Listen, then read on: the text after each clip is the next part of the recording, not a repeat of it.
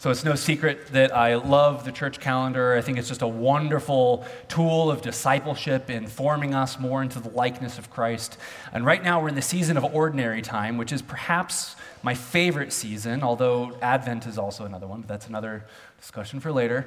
Uh, but I love ordinary time. Uh, I was speaking with some folks in between the services, and they were like, "We want to hear, we want to hear a sermon on like the glory of ordinary time." And this, this might be kind of close because I just, I love ordinary and I love thinking about God at work in the seemingly mundane, normal things of our, of our lives. It's, it's a beautiful thing to think about. So, ordinary usually means normal or plain or boring. Uh, but when the church uses it, we mean it in a sense of God putting things into order. Uh, God taking the chaos of this world and, and bringing it to a place of, of peace, of, of reorganization, of completeness, of goodness. Because the fact of the matter is that this world is a very chaotic place, right? It's, it's messy, it's, it's sick, it's broken, it's rebellious. And the Bible tells us that the world is that way because the human heart is that way. And so we, as the stewards of this world, have, Uh, have made a mess of it. It, it. This is a chaotic place. And so we are in dire need of God's reordering, His ordinariness to come and break into our hearts. We pray things like, God, your kingdom come, your will be done on earth as it is in heaven. That's a way of saying, God, may your good order rule, may your kingdom rule in my heart. Well, the good news for us is that God hears our prayer, that God loves you, that he, he loves me, and He wants to actually do this for us. And in fact, that's why He sent His Son Jesus. It's, it's what we spend uh, our time here all about, is learning more about God and His love for us, how He is the good Father who loves you. He is the good Son who prays for you. He is the good Spirit who feel, fills your spiritual lungs with His divine life. The problem, though, is that His kingdom, His rule, is not always easy to discover. It's not always easy to find. A lot of the characteristics of the kingdom, things like wisdom and peace, these are elusive things. It's it's like looking for the turkey that have been roaming our, our neighborhood recently. It's like, are they here today? I don't know. And then you look at the top of your car and they're sitting there. It's like, oh my goodness. God is like a turkey, I heard today. um, but we do. We look around this world and we see chaos and disorder and violence and, and evil, and we, and we read our Bibles that say Jesus is Lord, and we think, how could, how could we say that? How can we say that Jesus is Lord when the world looks the way that it does? Well, that brings us to Matthew's gospel. And Jesus, he's, he's speaking here to his disciples. And this is, this is a small band of Jewish misfits, right? Like these aren't the elites of society. Uh, these are fishermen and tax collectors. I mean, these aren't um, the movers and shakers of the world. And he's, and he's speaking these things about the kingdom to these kinds of people. And one of those people is Matthew, is a tax collector. And Matthew is the one who hears all of these things that Jesus says. And then many years later, as he's reflecting on, on the Jesus event of, what, of, of his death and resurrection, Matthew takes it upon himself to write these things down. He's, He's sort of a, a New Testament scribe, you could say. He takes the things of Jesus and writes them down.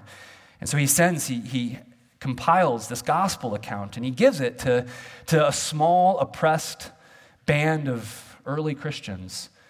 In fact, in this story, I won't dive into this, but in what we just read, did you notice how it concludes? And Jesus says that those who receive the kingdom are like a scribe who are uh, taking the good from the old uh, and the new. And it's almost as if Matthew might be speaking about himself in that moment. He's pulling from the, the Jewish tradition and, and he's pulling from these new things that Jesus has said. And he's, and he's telling us about the kingdom this morning. But these disciples, the community that Matthew is writing to, you know, they're also in this chaotic world. They look around and they see this, this pagan culture that they're in with these massive temples just dedicated to these appalling gods who did appalling things, and their followers did appalling things. But then they also think about their own Jewish history and just the beautiful splendor of all of that and how it's, it's, not, it, it's not like that anymore. And so they also are looking around their world saying, Jesus is Lord, but my goodness, who would ever guess that? You know, it's a small, tiny community.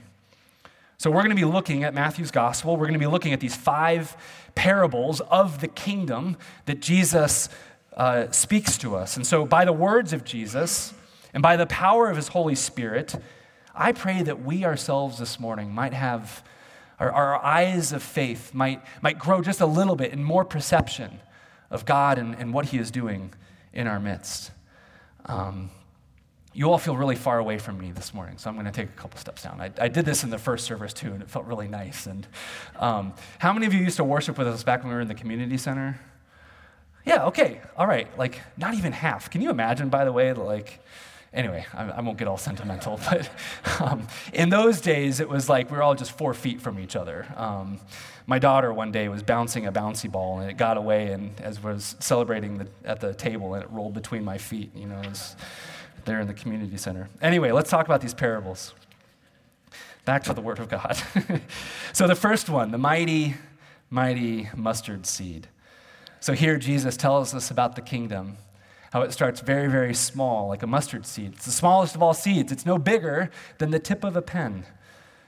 And yet, this seed, when it's planted, grows high. It's the largest of all of the garden bushes. It's, it's so big that people call it a tree. They think it's huge, they think it's massive. And what Jesus is telling this small band of believers in this moment is expect big things from the kingdom.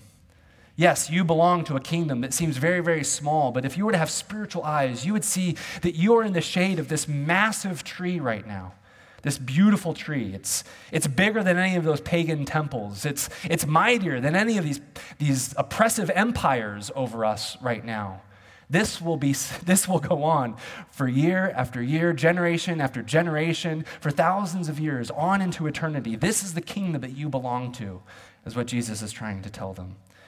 Now, a few weeks ago, Bart, when you were preaching on a parable, you talked about how everyone has a little bit shocking thing to it. So, what's shocking about this one?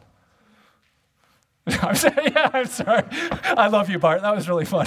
Um, Oh, you were at the preschoolers this morning. Okay, all right, you're off the hook. So I think that the shocking thing about this one is that Jesus also says that the birds of the air are going to come and roost in this. You know, as you read the Old Testament, the prophets often talked about Israel as, as a tree. And it was Israel who, uh, whose branches the, the, the birds of the air would come and, and make their home. They would find shelter there. And so now Jesus has the kind of the gall, the shock to tell just a couple of his believers the nations are going to come and find shelter in your branches. Like, how beautiful is that? And, you know, birds are beautiful. They're also fragile, right? And they, they, they're lovely. They sing beautiful things, and they, they represent the splendor of all of the kingdoms and the, and the riches and the culture and just the excitement and the, and the song and the melody. And so to think that they are going to find shelter in the branches of the kingdom of God, that there they'll find rest and nourishment from the fruit of this beautiful tree. And Jesus is saying, This is the kingdom. It might seem by the world's eyes to be small and insignificant and even culturally irrelevant at, at times.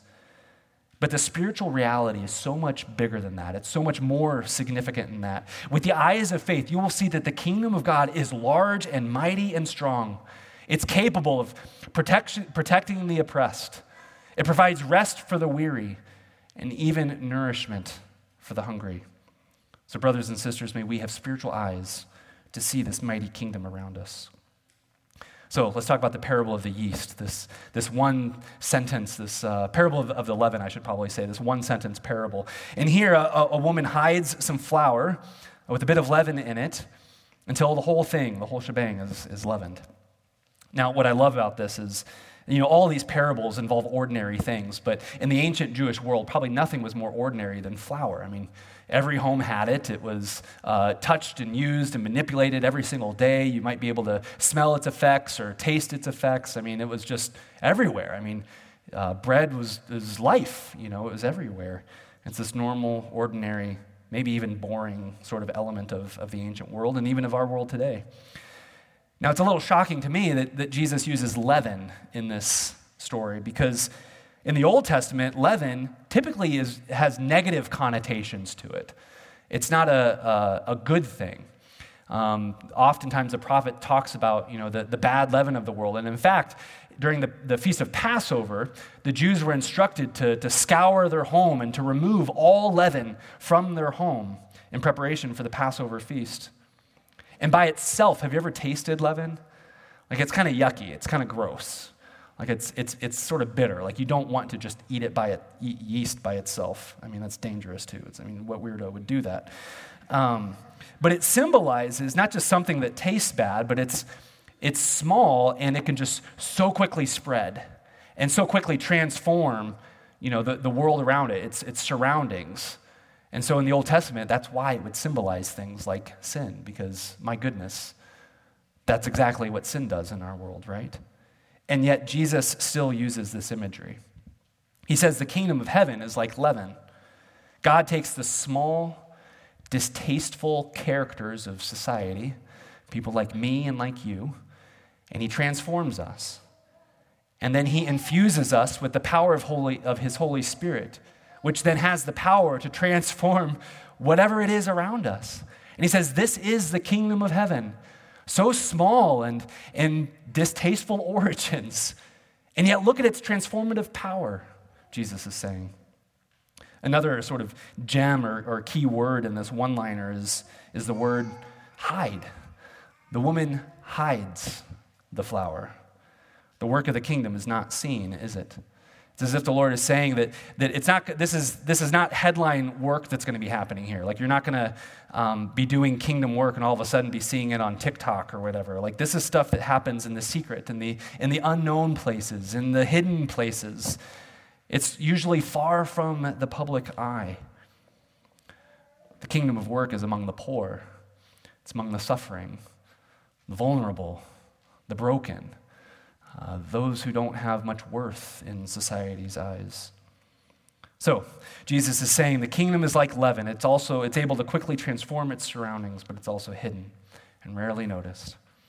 All right, I'm going to combine the next two, the parable of the treasure and the parable of the pearl. And these are really fun because they're similar in some ways and they're also different in some ways. So, how are they similar? Well, someone discovers something that's unbelievably valuable, right? And then what do they do? They, they sacrifice literally everything that they own in order to obtain this, in order to, to own this, this treasure, this, this beautiful thing. They, they sell everything their house, their boat, their barn, their, you know, whatever, their, their robes. Like they get rid of all of that so that they can have this beautiful thing, this perfect thing, this treasure, this radiant thing.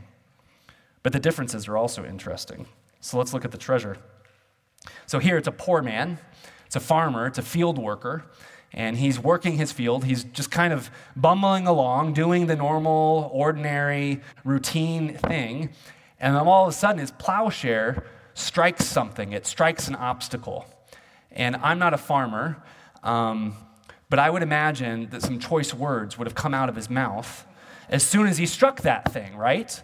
Um, and he probably looked up at heaven and was like, come on, like, what's going on here? And might be thinking about all the damage that was just caused to the, the tip of his plowshare. And, you know, so he finds this thing by accident. And he is perhaps a little upset by it. But then what does he do? He finds it and he celebrates. And then we've got the parable of the pearl.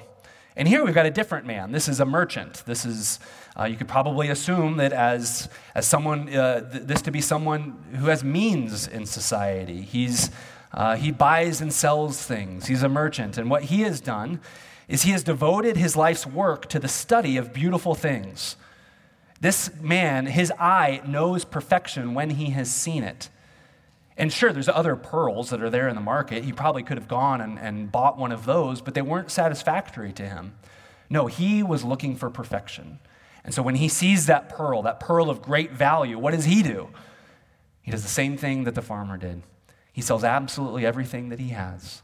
All those other pearls, maybe his library, his research, all of that sort of stuff, his digging tools. He's not going to be looking for any more pearls after this. No, and he goes and he secures that pearl rich man, poor man, accidental discovery, intentional lifelong pursuit, Both of them sell all that they own in order to get the treasure. So, for those of you who call yourself a Christian, which, which of those do you think you would identify with?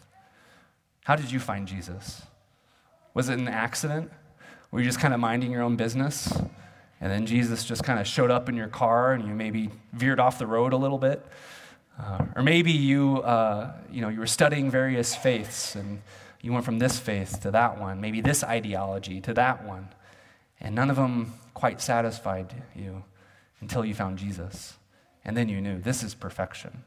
This is, this is my heart's desire. This is satisfactory to me. Or maybe your story is a mixture of the two. I don't know. But isn't it beautiful that in God's scripture, He, he lists both kinds of stories? He sees you, He knows your story, He celebrates that story. He wants that story to be shared with your family members, with, uh, in your home, but also here in the church. We want to know how did, how, did, how did Jesus get a hold of you? Because these are beautiful things to share. They're, it's how our faith grows as a community and as a believer is to share those things because it's honoring to God. He loves it. He loves it. The kingdom of God is hidden, and it's un, it is of an unfathomable value. It's worth giving up everything for. It's worth pursuing with all of your heart, mind, and strength. All right, let's move to the parable of the net. This one gets a little intense. I think we can, I think we can take it. Uh, so, the kingdom of God is like a net pulled up onto the beach, and, and it's filled with every kind of fish in there. You've got beautiful rainbow trout that you just want to pick up and kiss. They're just gorgeous fish. You just love those things. But then there's also some slimy catfish in there, right? Like no one wants those. You just want to kind of kick those aside. All those, all those fish are in there. So I've got kind of three little things to say about this. Isn't it interesting that all those fish are together? It's not like Jesus says, "Oh, the kingdom of God, uh, all uh, every everyone is just perfect in there." No. He knows that it's a messy world. He knows that this church is a messy church. He knows that the good fish are right next to the bad fish. And, and he says this is, this is reality of it. Now, to be clear, Jesus isn't excusing the presence of the bad fish. No, elsewhere in Scripture, he, he talks about wolves in the midst, and he, he says that a, a, good shepherd is one who is able to identify those, and that it's, it's the job of the church to put protections in place to make sure that the vulnerable are, are protected and don't succumb to the wolves or, or to the muddy, slimy catfish. I don't know. But we have a responsibility to protect one another and to teach one another how to protect one another to have a culture of safety and protection here. And I hope here at Restoration you've found that to be the case. Because the reality is that sin lurks among us and is even within our own hearts, right? I mean, I, I quote Augustine all the time when he says that all of us have this wolf within us, right? And we've got this chain, and we're just waiting for the wolf to slip the chain. And by the grace of God, that hasn't happened yet. So evil has to, the reality of evil has to be acknowledged and reckoned with. And thankfully, we serve Jesus Christ, who is risen from the dead. The wolf should shudder in his presence. So it's the church's responsibility to understand this that the trout and the catfish bump shoulders every now and then. I think fish have shoulders. Um, the second thing, some, some, question, some, Christians, some Christians hear a parable like this, and we think that it's an invitation to, to invent some kind of like salvation scanner you know what I mean? I, I had a professor uh, in seminary who said that, that Christians just love inventing salvation scanners, where we could just like go up to someone and be like, "Yeah, you're you're saved. You're cool. Uh, you're not saved. You should go somewhere else." And this this passage is pretty um, speaks pretty straightforward about that. You know, two things. Like first, the sorting of humanity doesn't happen now. The Bible says this happens at the end of the age. And then, second, it's not men and women who are doing the sorting, it's God and his angels who are doing it. It's not our job to tell people saved, not saved. That is the work of the Holy Spirit.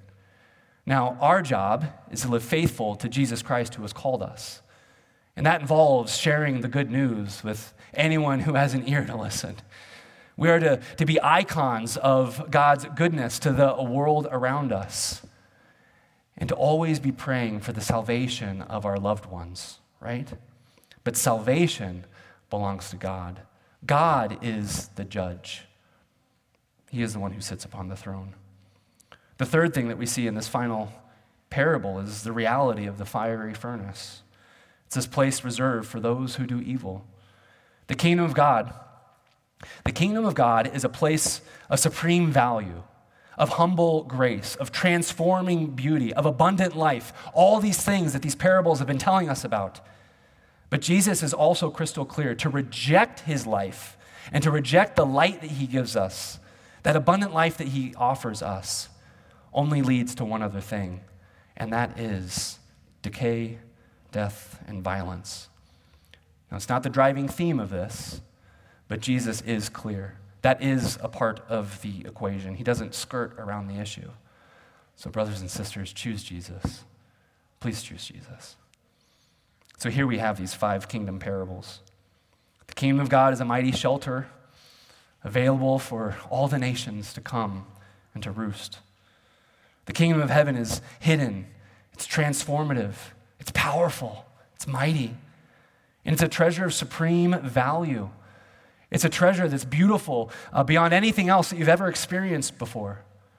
And the kingdom of God is a place where evil will finally be reckoned with and put away so that we can enjoy God and the presence of one another as well in perfect righteousness and goodness.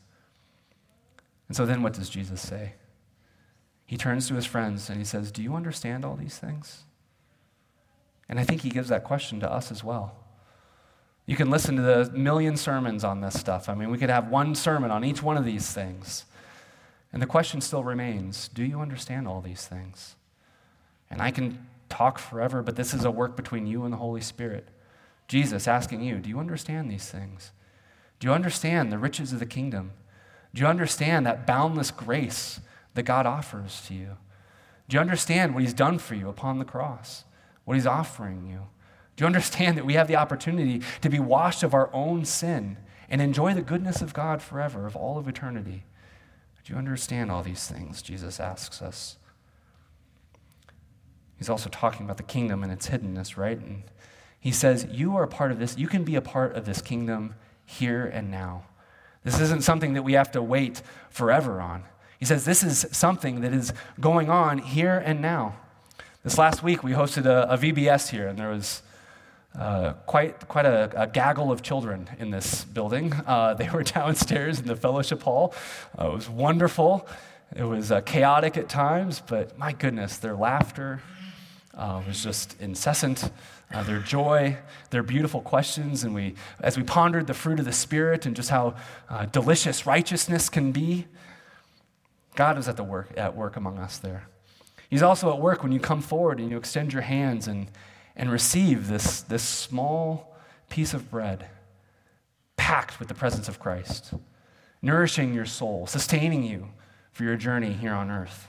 That's the kingdom at work. And then after you receive, you're going to be invited to go and pray in the corner if you'd like, where there's other um, trained prayer ministers who will hold whatever you share in confidentiality. And they would love to storm heaven alongside you. They're in a place that's not going to be making any headlines. So if you have prayer concerns, please come. The kingdom of God is at work there as well. His kingdom is strong, His kingdom is quiet, His kingdom is good. Do you understand these things? Let us pray. Lord Jesus Christ, it is a chaotic world. It's a chaotic church. And even our hearts, Lord, are places of chaos. So speak your word to us, Lord Jesus, and calm the storms. Open our eyes, Lord Christ, so that we can see your spirit at work among us in the small, ordinary, normal, quiet places, Lord. And by the power of your cross and by the power of your resurrection, Lord, show us the way to eternal life with you.